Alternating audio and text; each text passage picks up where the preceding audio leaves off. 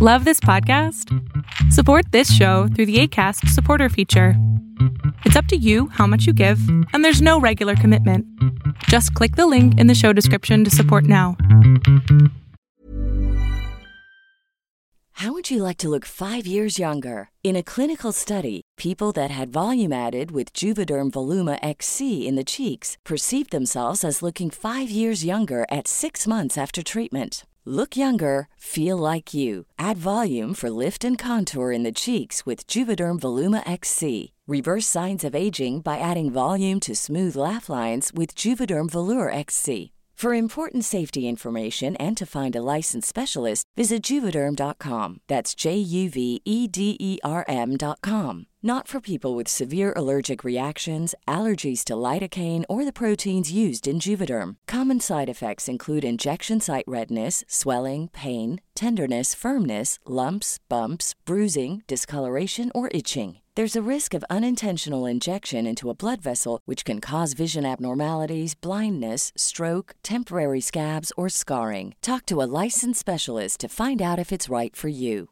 This is Paige, the co-host of Giggly Squad, and I want to tell you about a company that I've been loving, Olive and June. Olive and June gives you everything that you need for a salon quality manicure in one box. And if you break it down, it really comes out to $2 a manicure, which is absolutely insane. It's also so easy to get salon worthy nails at home with Olive and June. The difference between how your nails used to look when you did them yourself and now with the Mani system is a complete game changer. The best thing about Olive and June too is it's a quick dry. Dries in about one minute, lasts for five days, and full coverage in up to one to two coats. Visit oliveandjune.com slash perfectmani20 for 20% off your first system. That's oliveandjune.com slash perfectmani20 for 20% off your first system.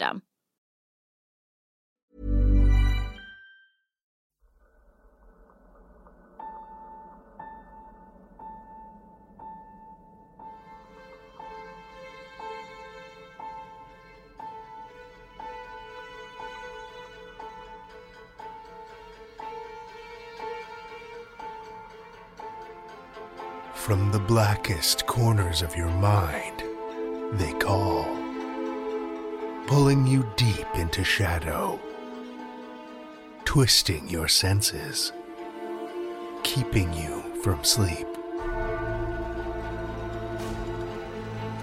It's time to face your darkest fears. This is Tales to Terrify.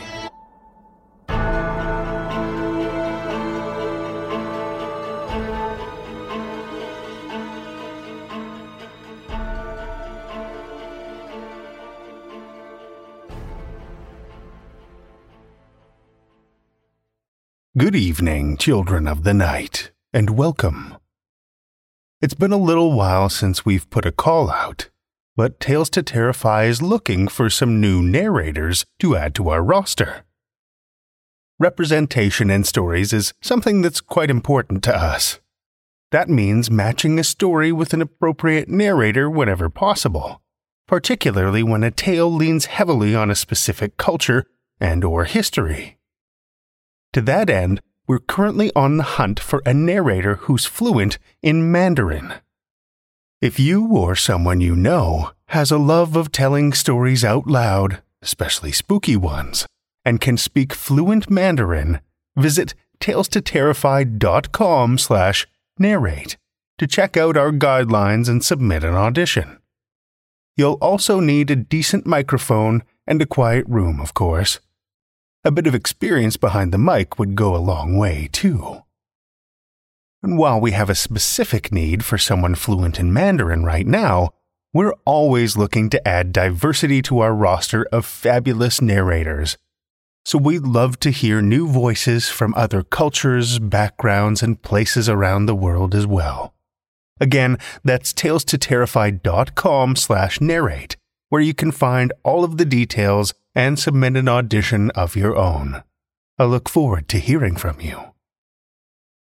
In less stellar news, the horror film festival I meant to attend last weekend ended up being usurped by a horrifying stomach bug.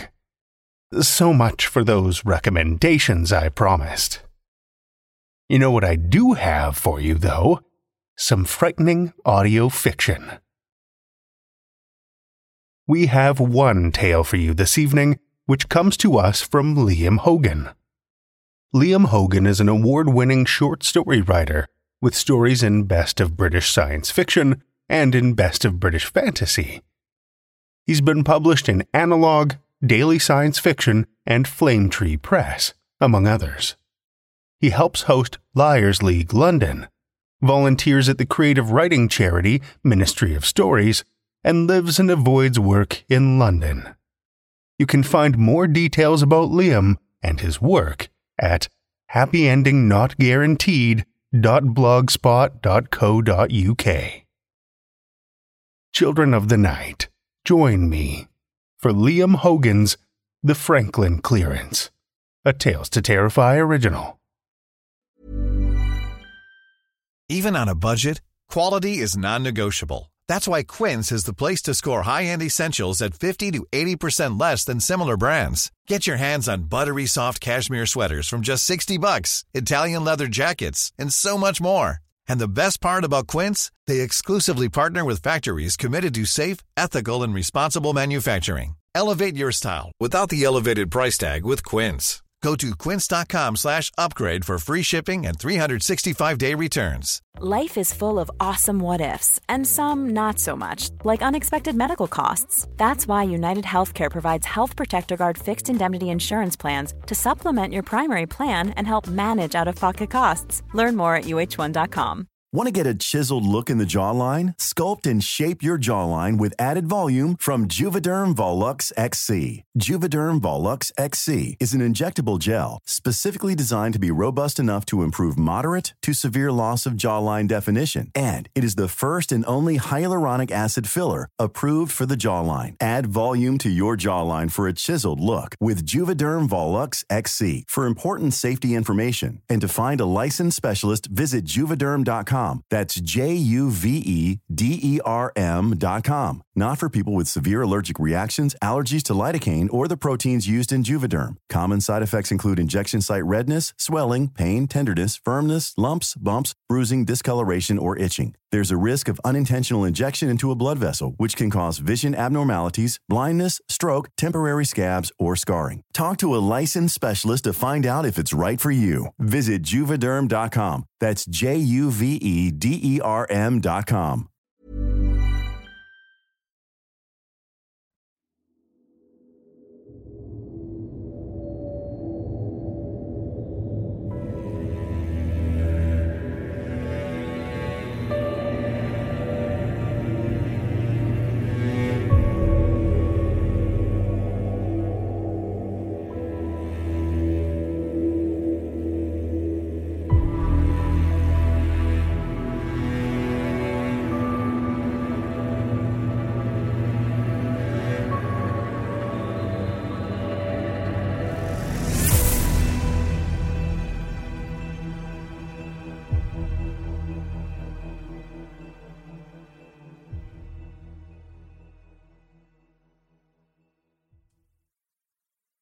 We pulled up in front of the Gothic monstrosity of a house, the wide gravel path a field of brown weeds. I wound the passenger side window down, letting in the autumn air, and shivered. It's not too late, I said, listening to a hidden crow bark a warning. Bradley still had his hands on the steering wheel. Gran, I've taken a down payment. So give Mr. Franklin his money back.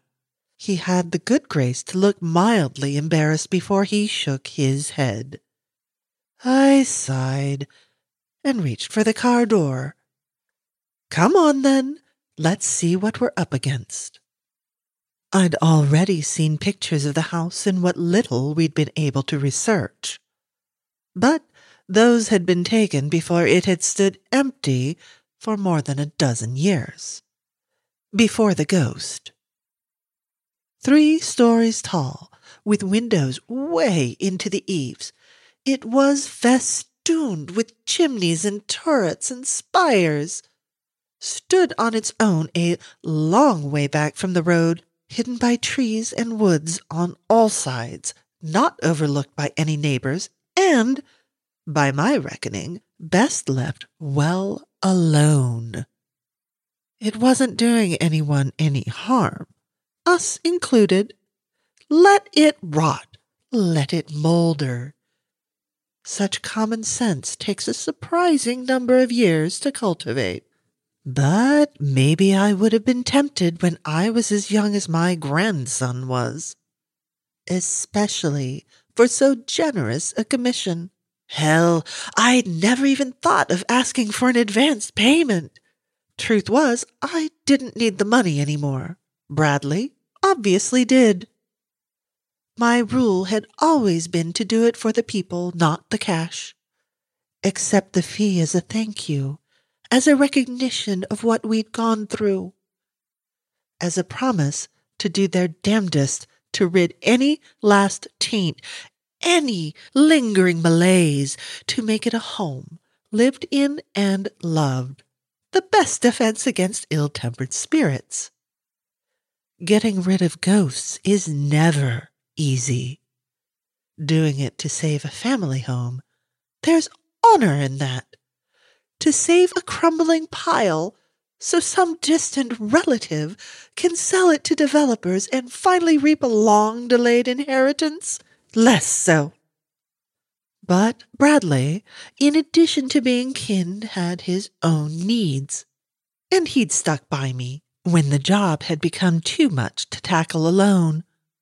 So I figured I owed him. It was he who did the legwork nowadays, and, since the prang, he who drove my ugly brown and irreparably dented 1990s Rover Maestro. He called it the heap, and not in an affectionate way. Kept badgering me to exchange it for something at least two decades less out of date. Maybe an automatic with power steering that even I could manage. But I had no desire for modern and no real desire to drive again, and besides, it helped make him feel useful. The wind shook the trees scattering a few lingering leaves. They collected on the steps and the wooden veranda. Some of the ground floor windows were boarded over. Otherwise, no doubt they'd be collecting inside as well. At least the roof looked solid, even if one of the turrets had shed most of its shingles. The building ought to still be sound. Sound and haunted. Bradley was busy at the boot of the car gathering the kit we might need, lanterns and torches included. We'd arrived later than expected, having lost our way a couple of times. Bradley cursing the lack of a sat nav as he played in vain with his phone. It seemed inevitable reception was going to be patchy. No cell towers in spots this remote. Ready? I asked as he hoisted the heavy bag over his shoulder. He nodded, grim faced, and I did my best to smile. Cheer up. What's the worst that could happen?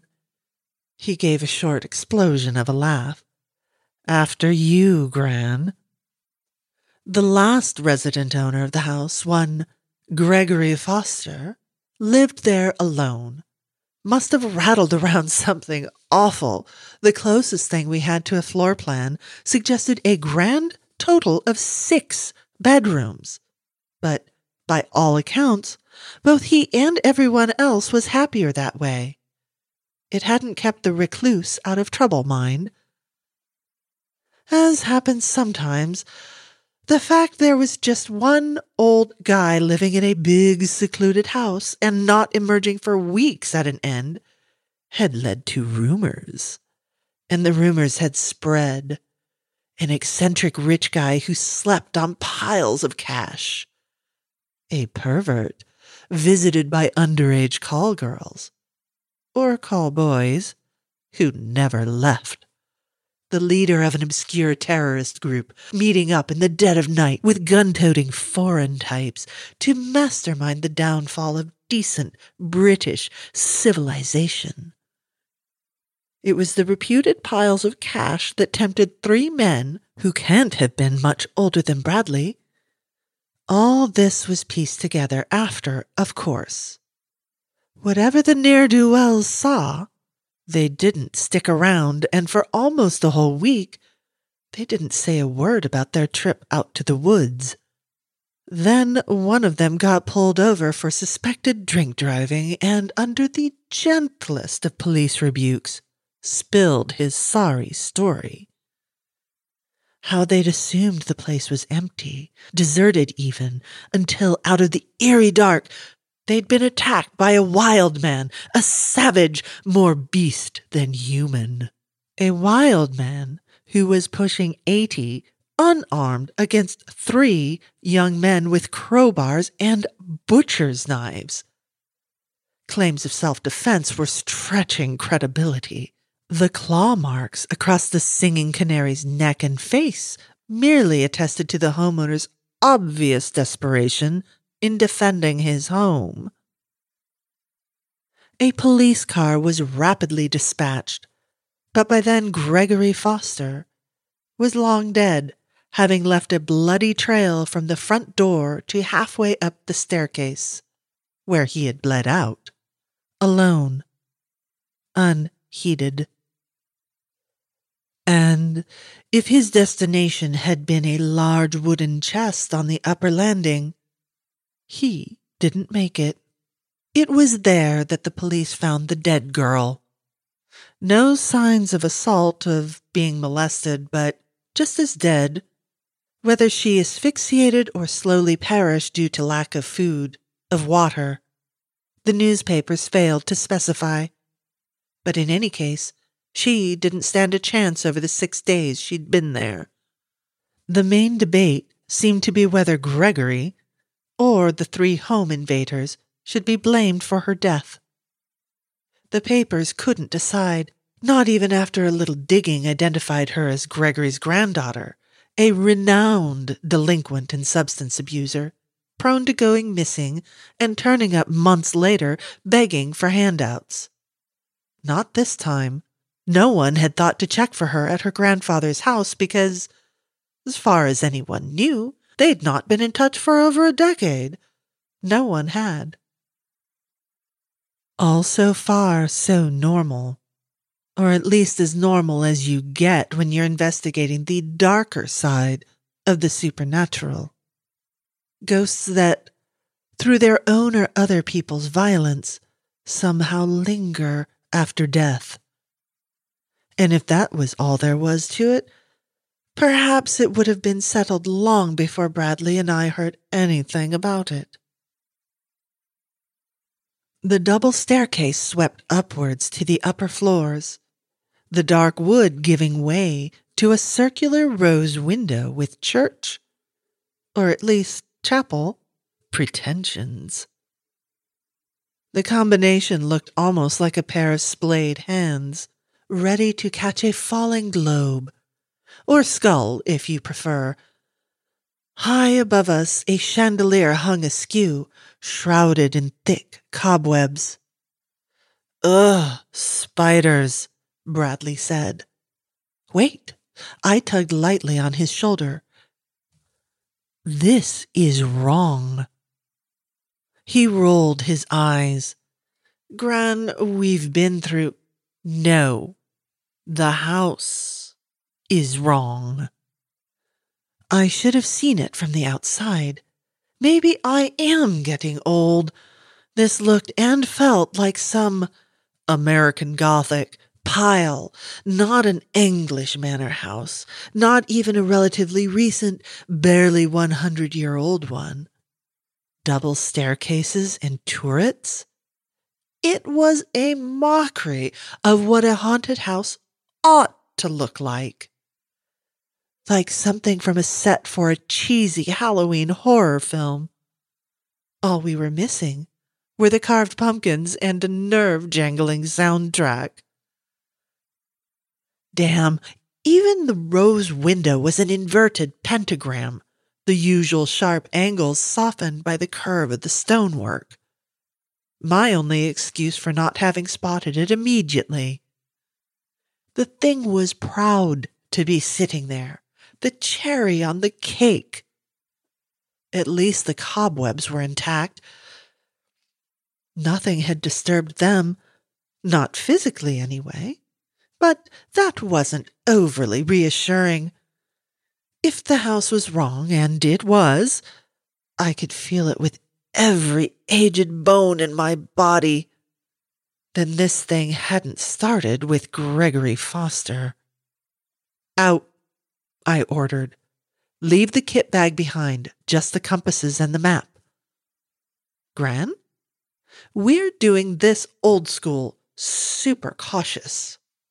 A full recon of the grounds before we step another foot in this house. It's getting late, he muttered, chewing a lip shaded by three days of stubble. Then we'd best hurry. We'll want to check the outside while there's still light. And the inside, he said, lowering the bag to the parquet floor in a cloud of dust. Well, ghosts mainly come out at night, so. Bradley groaned. For someone who was supposedly following in my peculiar paranormal footsteps, he had a remarkable reluctance not to spend any time at all in the dark. Despite being 24 and built like a rugby player, he probably still slept with the light on. What do we know about whoever built this place? I asked as we started our loop at the stone wall the driveway cut through. The wall quickly gave way to trees as if it couldn't be bothered holding up all the pretense, as if it knew there were other defenses, or at least no close neighbors. Bradley paused, holding the map on which the supposed boundary was picked out in blue ink. There was little sign of it on the ground, which was slick with yellow and brown leaves. An American or Canadian, the details are sketchy. A few name changes in his history haven't helped. Though the one that persists is Professor Strode, an academic, a magician, his stage name. Quite successful by all accounts, toured all over the States and was, evidently, wealthy enough to commission this fever dream nightmare of a house, employing architects on both sides of the Atlantic. I nodded, though as Bradley was in front of me, forging his way through the undergrowth, he wouldn't have seen it. It figured. Only someone with a theatrical eye would have built something with quite so many Gothic flourishes. Only a foreigner would have ended up with a house that so abjectly failed to fit in, even if it was mostly hidden. Why England? I asked, not expecting an answer. Bradley's other talents, besides being able bodied, included online research, mostly genealogy, census data, deaths, births, marriages. Full biographies or newspaper accounts were rarer, knowing the why of something rarer still. Bad seance, he quipped. Seems Professor Strode bit off more than he could chew with his spiritual performances. One of the Chicago newspapers had it in for him. Charlatan and fake, in even less charitable terms, hounding him out of town and out of America. Guess England was a new start. Or an ending. His retirement, more likely. He was almost seventy by then. And you didn't think to mention this architect and dabbler in the occult sooner? He stopped in his tracks turned and looked back at me, eyebrows raised. Well, no. I figured it didn't figure. How so? Because he never took up residence. Professor Strode went down with the Lusitania in 1915. Hmm. I wasn't sure that let Bradley entirely off the hook. Who inherited? No will. he said, breaking the stems of some tall nettles with his boots. But only one living relative, a niece, who was living in England at the time. Perhaps another reason for his return. But she never lived here either, or not for long, possibly because of inheritance tax? The house passed out of the family hands while still effectively brand new. The path through the trees opened up onto what might have once been a lawn, though it'd take a landscape gardener and possibly a small digger before it would be again. I thought Mr. Foster was our ghost. It may be more complicated than that. It often is. We waded through brambles and thistles and tall grasses until we were directly behind the house, from where we could look up at that rose window. At our backs, the skeletal trees held their breath. Is that? Bradley said, squinting as the sandstone and lead were lit by the warm gold of the evening sun. A pentagram? Yes. Subtle. South facing? I checked the compass in my hand just to confirm. Yes, though that's probably like most stained glass rose windows. Most rose windows aren't portals to hell, he observed, and it was kind of hard to disagree. I'm not a big believer in hell, or heaven either for that matter, or demons summoned by black clad satanic priests with their naked virgins and smoky candles and salt pentagrams. Sure, I've seen more than a fair share of spooky, inexplicable things in my life, but I wasn't persuaded things were quite so clear cut as good versus evil. Take ghosts. I'd made a reputation as someone who could rid a house of them, and I had more times than perhaps I wanted to recount. For the most part, despite conventional wisdom, they did not seem to be spirits who had left something undone in their lives, who needed closure before they could head into the light, be it up or down. True, I'd never seen a happy ghost, or at least never been called upon to get rid of one. So, yes, they frequently had their origins in some terrible deed, a psychic shockwave that imprinted into the fabric of a building. But not for any obvious reason. Vengeance didn't really work as a motivation when the ghost of a victim commonly outlived those who had done him in. If we were to go merely on Gregory Foster's abrupt, pointless end, we might conclude that here was a tormented soul, violently reacting to strangers, who would never find peace until he somehow made it all the way up those stairs to free his granddaughter. Which didn't explain why she was in the chest in the first place. She was a bit old for a game of hide and seek gone wrong. But that wasn't the only plot hole in the story. Nor did it explain the reported sightings and incidents since Gregory had died.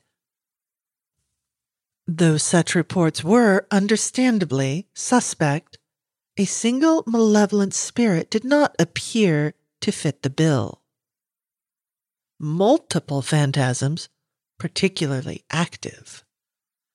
And they weren't centered on the stairs where Mr. Foster had met his possibly tragic end.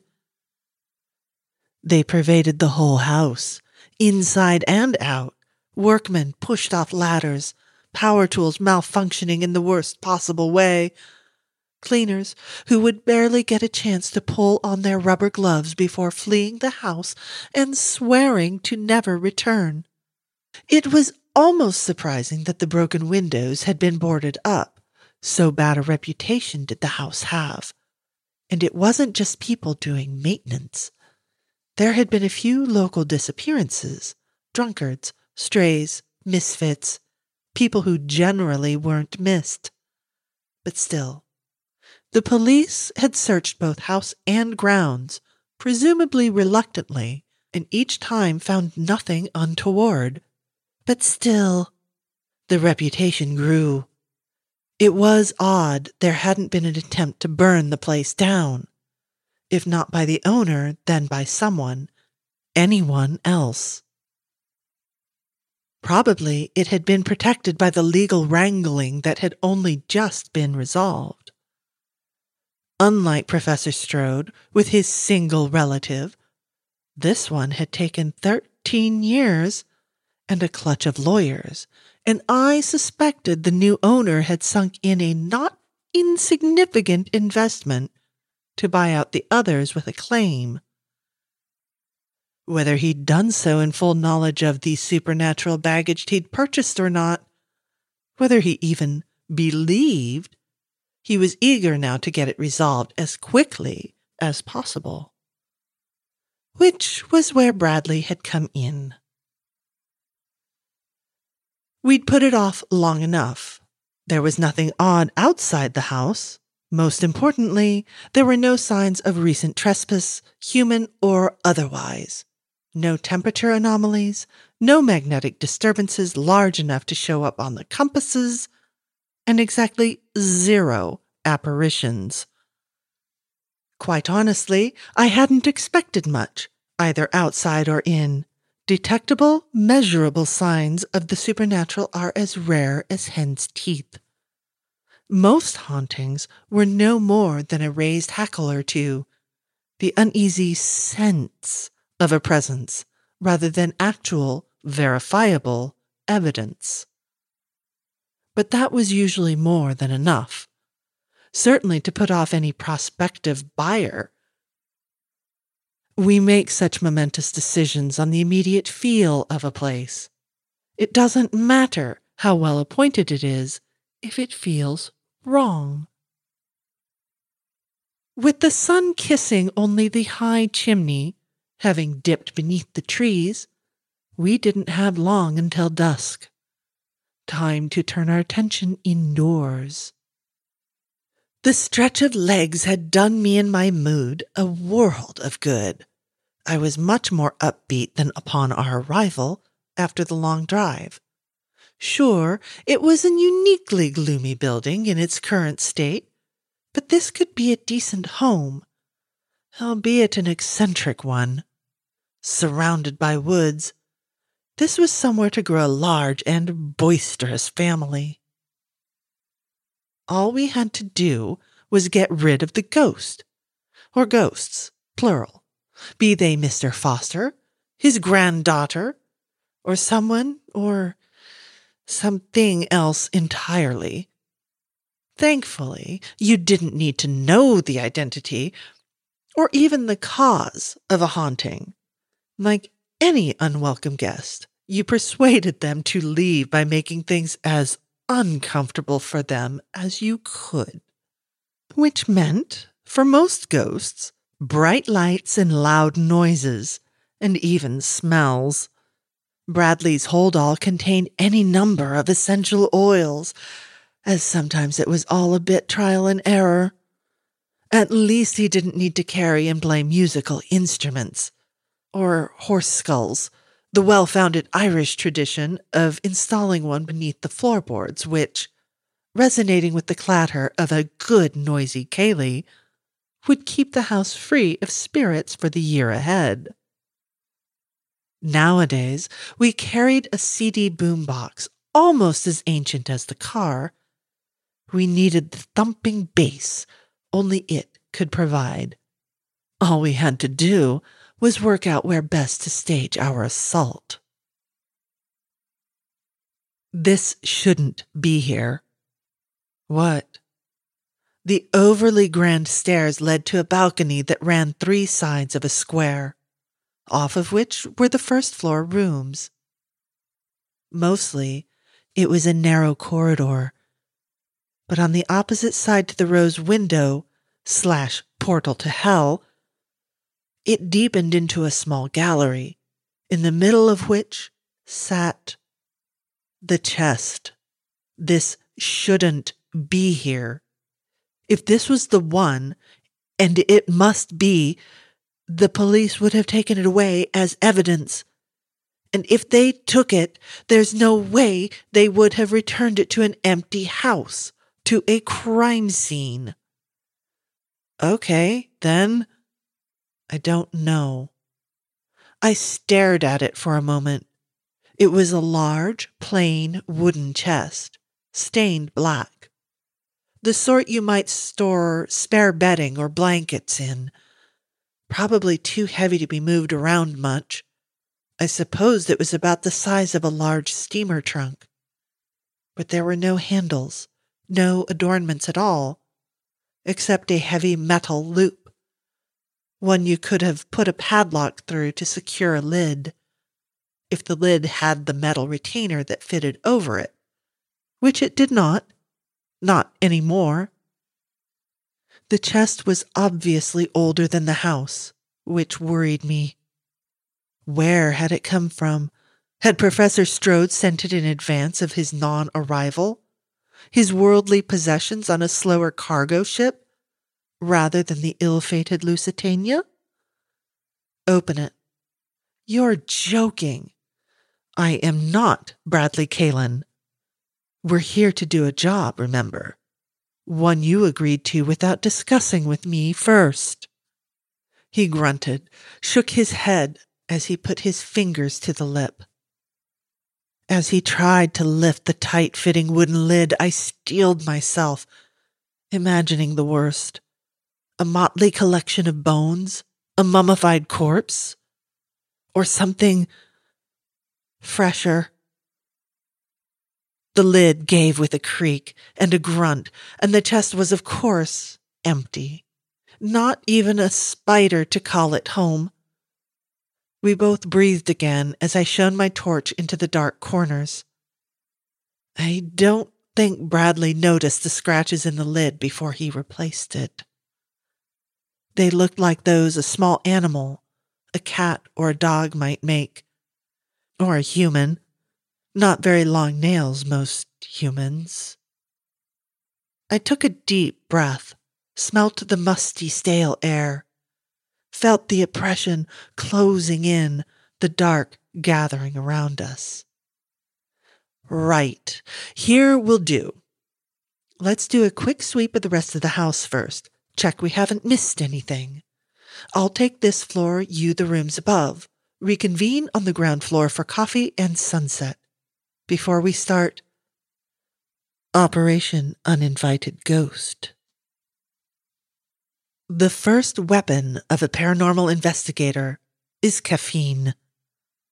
Keeping awake during the witching hour was never easy, especially as nothing might happen for hours at an end. The risk was you'd slip into a half sleep, awake with a start, convinced that whatever had invaded your dreams was real and a threat.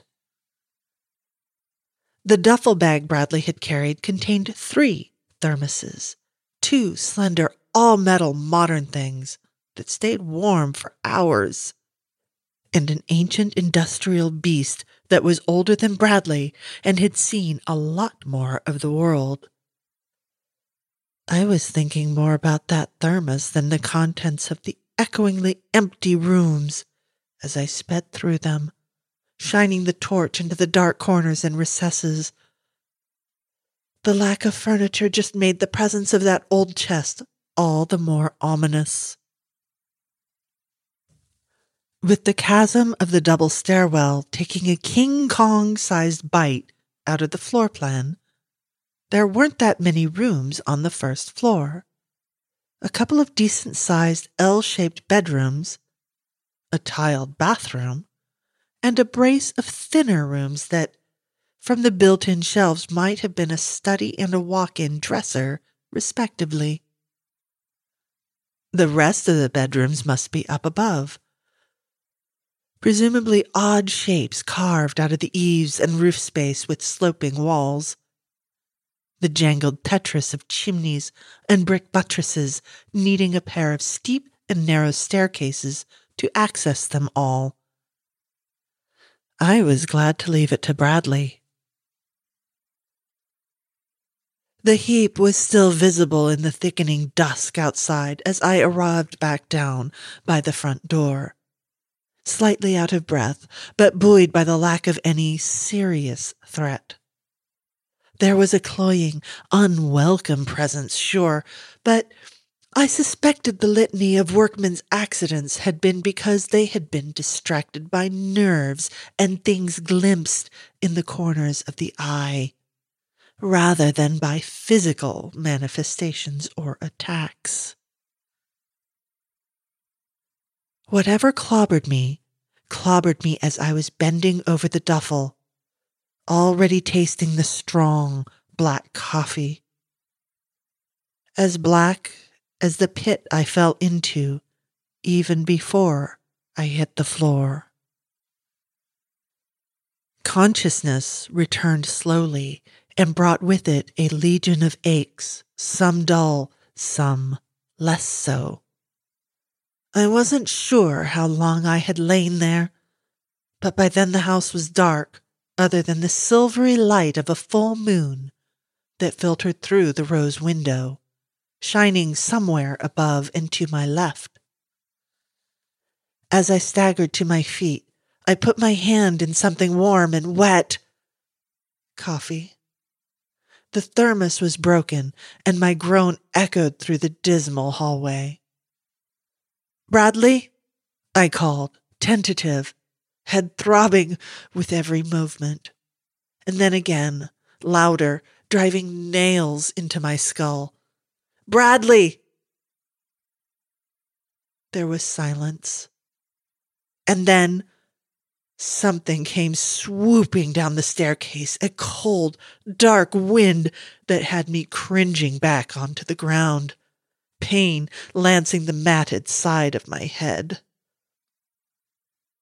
Ah, yes, the voice whispered. Knowledge and need you'll do.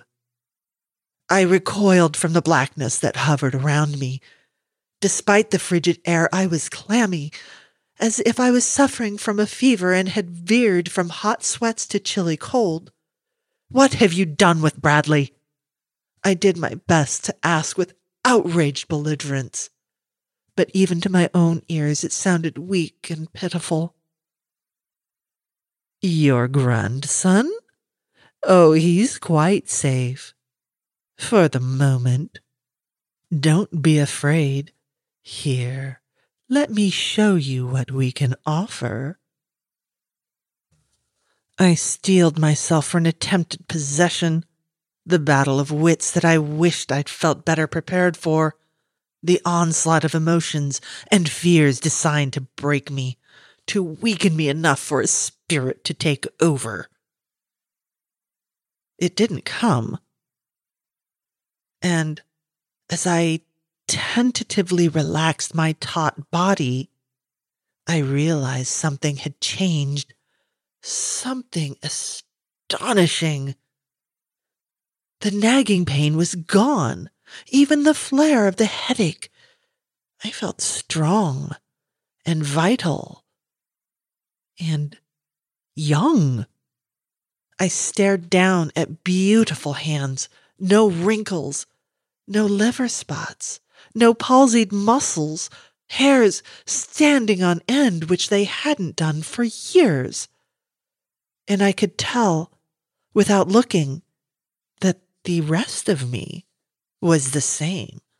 I felt wonderful, marvelously alive. See? Not so bad, is it? And it can be yours, Audrey forever. What would I need to do? I said through gritted teeth, and even they felt bloody amazing. Do? Oh, nothing. Take it easy. Relax. The change will be permanent soon. Once we complete the transfer, not long now. Why don't you go for a walk, Audrey? We'll call you when it's done. I'd like to excuse myself, to claim the blow to my head fuddled my senses, but it hadn't. Or rather, not in this blissful state, this abrupt return to my vigorous prime. I saw what was being offered immediately and what it would cost. A transfer, the ghoulish presence had said, from Bradley to me. And damn if that didn't sound great. Youth was wasted on the young. Bradley, what was he even doing with his life? Flitting from odd job to odd job, not making a success of any of them. Not even this one. Not even with someone willing to take him under their wing. He followed my orders well enough. But what was he actually learning? He'd be lost, utterly lost, without me. All the things I could do, all the wonderful, amazing, virtuous things I could do with a second chance. A perfect marriage of youth and wisdom, an opportunity to do so much more than my first time around.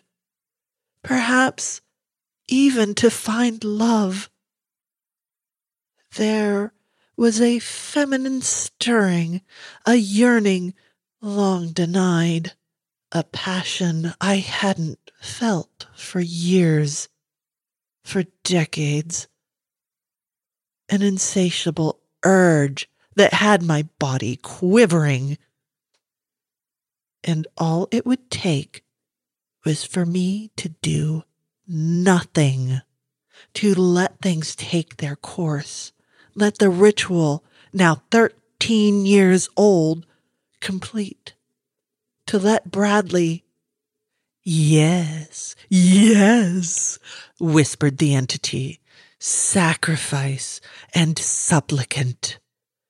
All that I am could be yours forever and ever.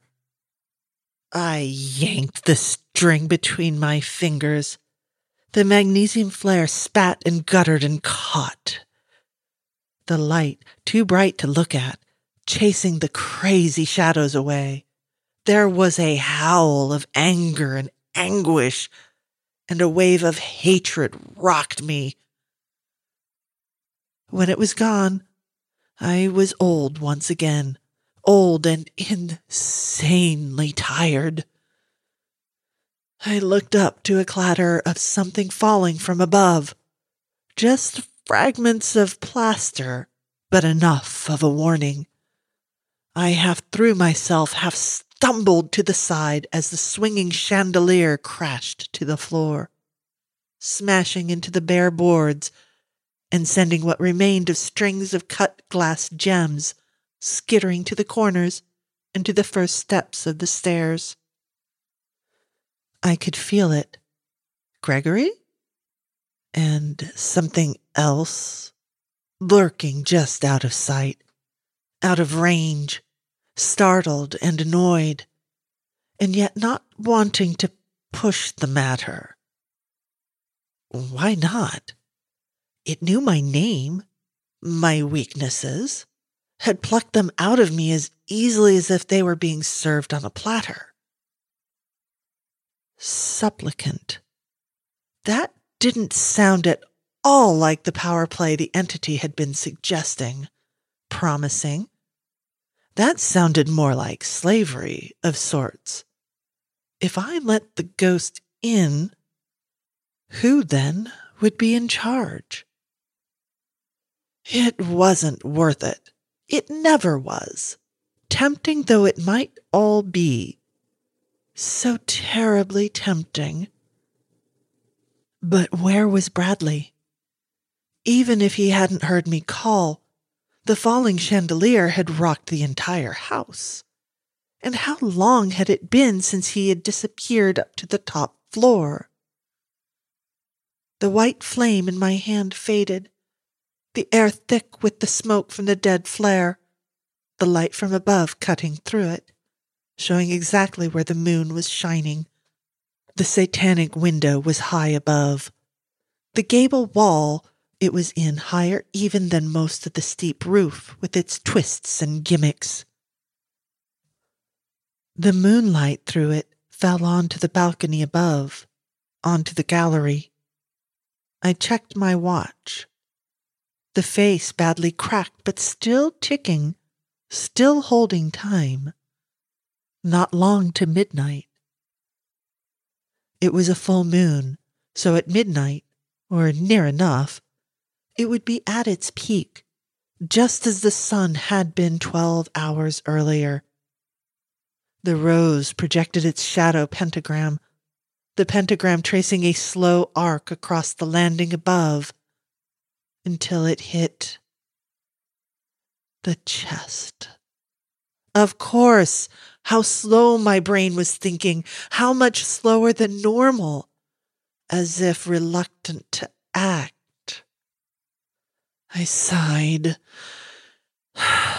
dragged my weary bones up the steps, clinging to the banisters, the varnish peeling and lodging under my nails, the pain a welcome distraction.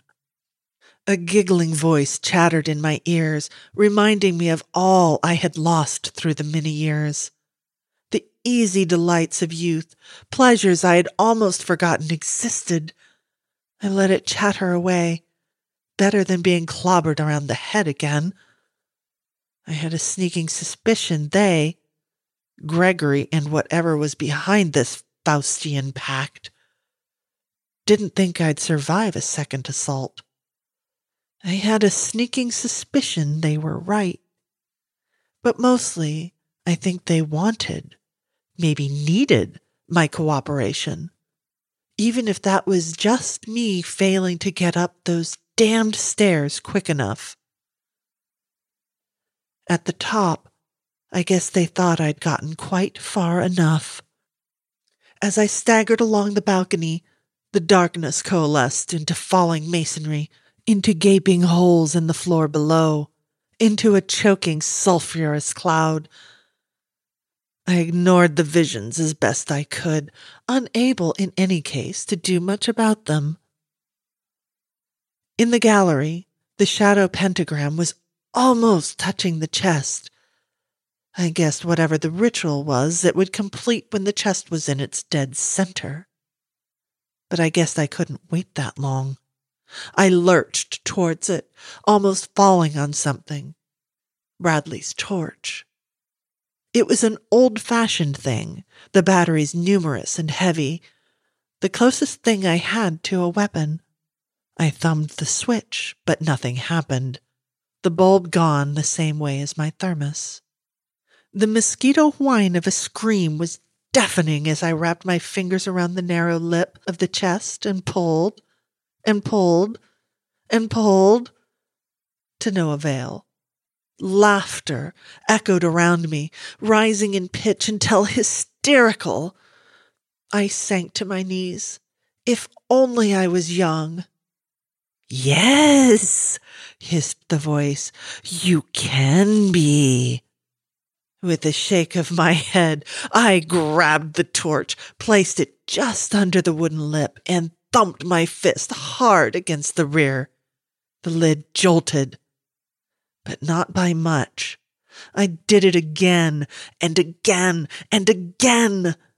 The hand holding the torch spasming, the fist hitting the base, letting loose a sharp crack as I yelled in hot agony. Give up, Audrey. There is no shame. You tried your best. But you were too late. Too late.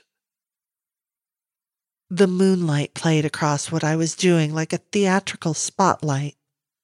Final act, waiting for the curtain to fall. Damn you to hell, I roared, switching the body of the torch between my hands and hit again with my left. With a clatter, the lid jolted from the top of the chest and slid to the floor, narrowly missing my foot. which even with my sensible shoes would have been the end of my ankle. As the echo ebbed away, I shifted forward and up, staring into the darkness of the chest. For a moment, nothing happened. And then a ghostly white hand gripped the side. Wide, staring eyes blinked piteously into the stark moonlight. Gran? I don't know how I got him out of there. He sure as hell wasn't any help. I almost fell a number of times as I dragged him down the stairs, cursing him, kicking him into a sluggish action. The heckling presence seethed around us, fingers jabbing, nails scratching, teeth snapping at our heels. Leaving everything we'd brought with us behind, we plunged into the night, the porch of the house in its deepest shadow. But the full moon lit up the rover like it was the glittering prize it was. The windscreen gleaming like a beautiful mirror. We sat in the heap for a long while, me in the driver's seat, Bradley hunched up in the passenger's, stooped and hugging his knees, as I tried to dissect what had just happened, work out what to do next. I guessed, though I had no definite way of knowing, that back 13 years ago, those gate crashers had interrupted Gregory's ritual. The sacrifice had been taken, but the supplicant was unable to take the promised reward. Was that why he had instead become such a persistent, powerful ghost? Had that been the revised deal? His return of youth postponed until the next family duo could be tempted into the same one sided deal. If so, was that deal still on? Phone, I demanded. It took a couple more repeated requests before Bradley handed it over. I quickly found the email chain and the attached phone number and gave it a ring. Hello. Male, clipped, quite certain of himself. Mr. Franklin, this is Audrey Callan. You hired my grandson to help you with a property clearance. A pause. Yes? The house is fine, Mr. Franklin, run down and in need of some renovations, but structurally, spiritually, fine. Thank God for that. But I don't think you'll be able to sell it. Oh, there's a box, a chest. I'm afraid it's cursed. Well, can't you? I took a look at Bradley, hunched up and shivering in the passenger seat. He wouldn't be good for any heavy lifting any time soon. And me? Could I coax him back into the house? How easily could I convince him to get back into that chest?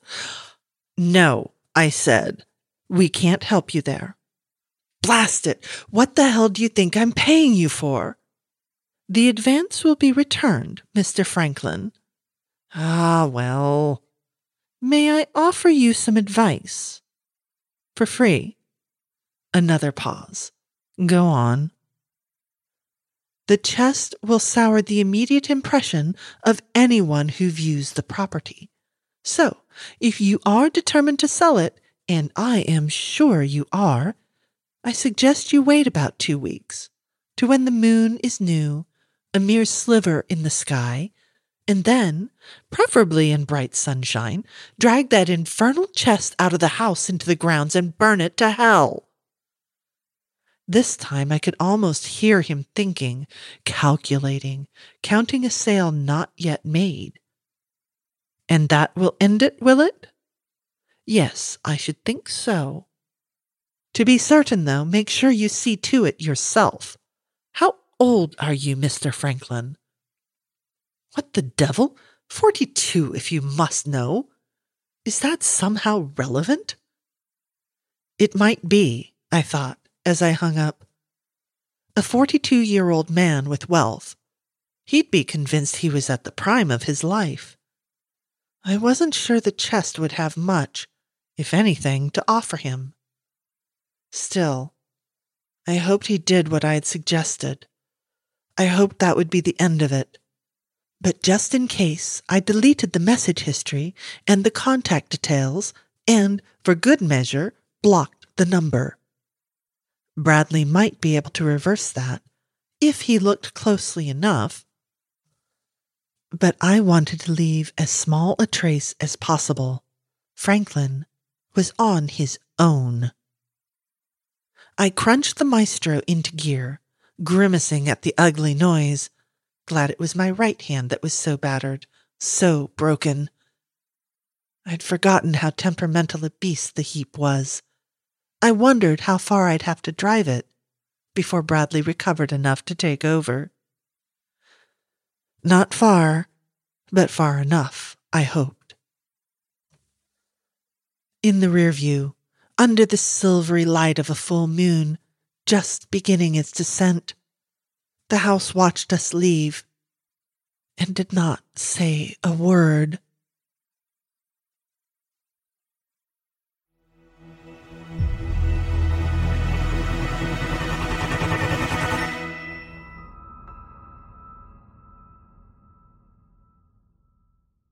That was Liam Hogan's The Franklin Clearance, as read by Josie Babin. Living in that formerly abandoned house on the corner, the one across the street from the cemetery, the one with all those cats lounging about, you will find Josie, happily narrating horror stories. No one has seen her human companion lately, but the cats do look well fed. Not that those things have anything to do with one another. In between stories, she works on a long list of house projects and car projects. But best of all, she gets to work on lab projects, growing cells into medicine, hopefully making the world a little healthier in the not so far off future. If you're ever in San Diego, stop by to say hi. She'll introduce you to her cats. Thank you, Josie.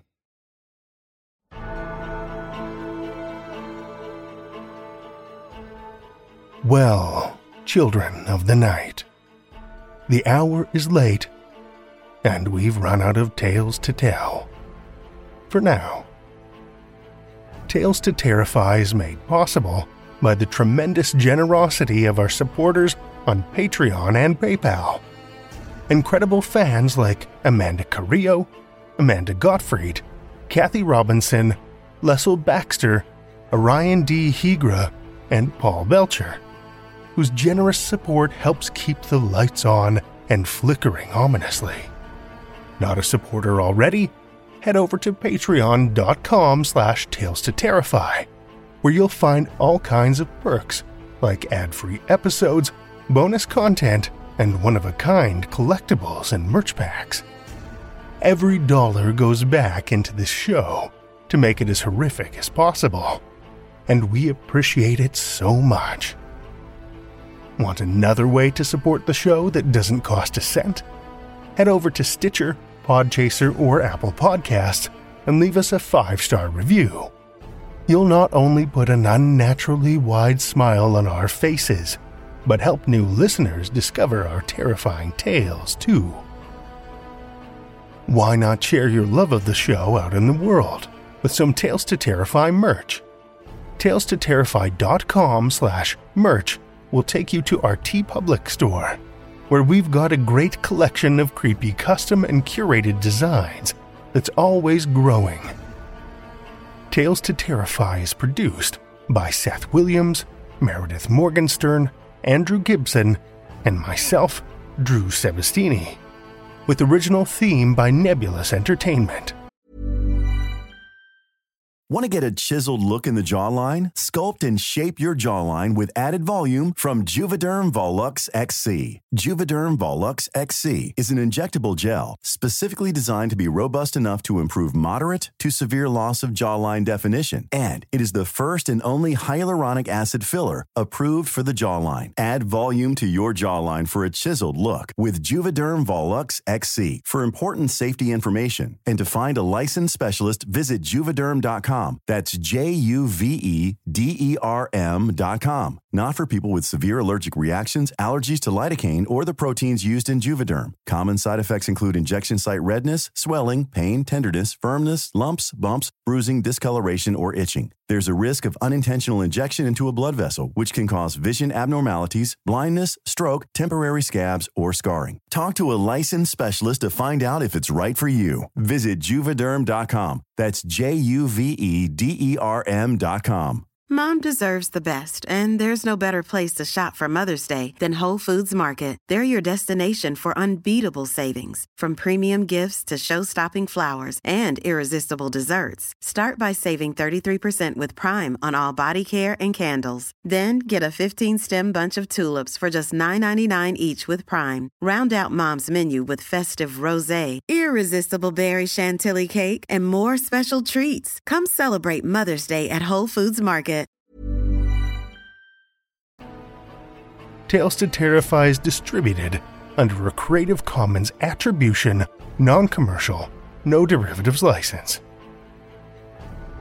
Join us again next week as we explore forbidden lore with more Tales to Terrify.